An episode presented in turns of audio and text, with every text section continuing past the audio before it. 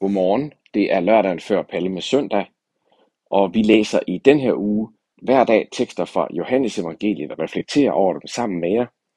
Tekster, der passer til påskens begivenheder. I dag læser vi i Johannes evangeliet kapitel 11, vers 17-27 om Jesus og Lazarus. Da Jesus nåede frem, fik han at vide, at Lazarus allerede havde ligget i graven i fire dage. Betania ligger tæt på Jerusalem og omkring en halv times gang fra byen. Og mange folk var kommet ud til Martha og Maria for at trøste dem i sorgen over deres bror. Da Martha hørte, at Jesus var på vej, de kunne ham i møde. Men Maria blev siddende hjemme. Herre, hvis du bare havde været her, så var min bror ikke død, sagde Martha til Jesus. Men selv nu ved jeg, at Gud vil give dig alt, hvad du beder om. Din bror vil blive levende igen, sagde Jesus. Ja, svarede Martha, det ved jeg godt. Det vil ske, når de døde står op igen på den sidste dag. Jesus sagde, jeg er opstandelsen og livet. Den, der tror på mig, vil leve, selvom han dør. En hver, der lever og tror på mig, vil aldrig nogensinde dø. Tror du på det? spurgte han. Ja, herre, svarede Martha. Jeg tror, du er Messias, Guds søn, der er kommet til verden. Vi er i Betania, en by, som ofte er blevet forstået som et by med plads til syge og men andre mennesker, som var urene på en eller anden måde, og derfor ikke kunne komme tættere på templet i Jerusalem, end den afstand, der var ud til Betania. Og det ved man blandt andet, fordi der er fundet øh, en masse renselsesbade og så videre i, øh, i arkeologiske udgravninger for det område. Så muligvis var byen her en by for dem, der ikke kunne komme helt ind til templet.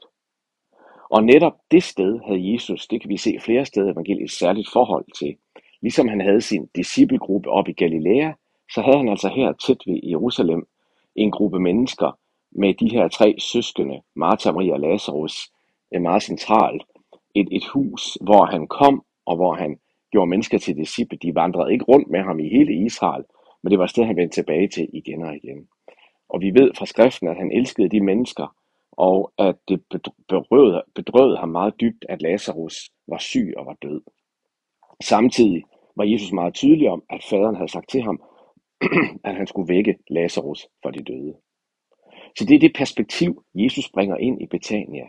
Det er opstandelsen, det er håbet og det er livet til de her dybt sørgende mennesker. Og hvis vi læser beretningen videre, vil vi se, at Lazarus bliver opvagt for de døde, selvom han har ligget fire dage i graven. Og det er altså det sidste af Jesus store tegn, inden at vi kommer til selve påskeugen. Det skete kort før påske. Det kan vi se i beretningerne. Så Jesus bringer liv og opstandelse og opvækkelse for de døde til et sted, der er ramt af sorg, og som måske i forvejen bare byrden af, at de kunne ikke komme helt ind til templet i Jerusalem. Men netop derude lå Jesus sit største under ske. Der er andre steder, hvor Jesus opvækker en for de døde, men her er det en, der har ligget fire dage i graven. Og et meget ultimativt tegn på det der, alt det, der skal ske nu, det peger jo hen på påsken og på Jesu egen opstandelse. Dog er der en meget vigtig forskel, for Lazarus, der blev opvagt for de døde, ville jo senere dø igen. Han var jo stadigvæk et dødeligt menneske, selvom han var blevet opvagt. Det var Jesus ikke. Da han opstod, så var han blevet, han var på en måde den samme, men samtidig forvandlet. Han var trådt ind i sit nye opstandelseslæme. Og det læme og den virkelighed bliver ragt til enhver, som er døbt og tror på Jesus. Det er derfor, Jesus siger, jeg er opstandelsen i livet, og den, der tror på mig, vil leve, selvom han dør. Det er troen på opstandelsen, også i vores liv en dag, og dens kræfter er allerede løs nu, som vi kan se her i historien om Lazarus' opvækkelse i Betania. Lad os bede sammen. Far i himlen, tak, at du indleder vores refleksioner over påsken med de her ord med os, om hvordan du trådte ind i det der sorgfulde sted, hvor mennesker kom og sørgede og klagede, og der bragte du håb og liv. Tak, at det peger hen, Jesus, på din egen opstandelse, som vi skal fejre om en uge. Og på, at der sat der håb ind i verden, som er stærkere end døden og synden og djævlen. Lad os mærke den glæde i dag, når vi begynder på skolens fejring. Amen.